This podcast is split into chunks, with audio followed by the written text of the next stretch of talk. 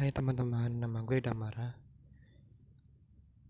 Gue tuh sebenarnya kepengen banget jelasin tentang kuliner yang ada di kota Solo, terutama kuliner mahasiswa.